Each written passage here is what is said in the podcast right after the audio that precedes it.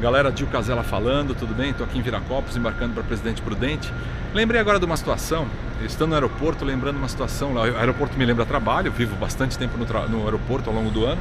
E me lembra também é, viagem. Eu fiz uma cotação recentemente para um resort para levar as minhas filhas, a minha esposa. Uh, e a pessoa que estava negociando comigo falou assim: Olha, nós temos uma equipe de lazer tão boa que você vai ficar das 8 da manhã às 10 da noite sem ter contato com a sua filha. Não era isso que eu queria. Eu queria justamente é ter contato com as minhas filhas, já que eu passo tanto tempo longe delas. Então, aqui isso vale como reflexão para que a gente é, olha o seguinte: quando eu for argumentar uma venda, para que eu tenha algum tipo de associação do outro lado, para que eu tenha, para que eu entenda aqui que o outro lado deseja. Ela poderia muito bem ter perguntado para mim inicialmente: Olha, senhor, o senhor é, passa muito tempo do ano longe delas, perto delas, e aí sim depois argumentar se eu queria privacidade ou se eu queria justamente mais contato. Mas não numa primeira argumentação falar isso aí. Isso vale como experiência para todos nós, vale como reflexão para todos nós que trabalhamos na área comercial.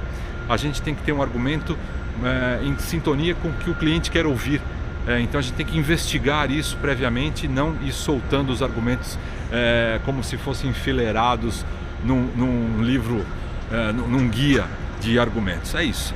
É, essa é a reflexão do dia, espero que vocês curtam. Abração, valeu!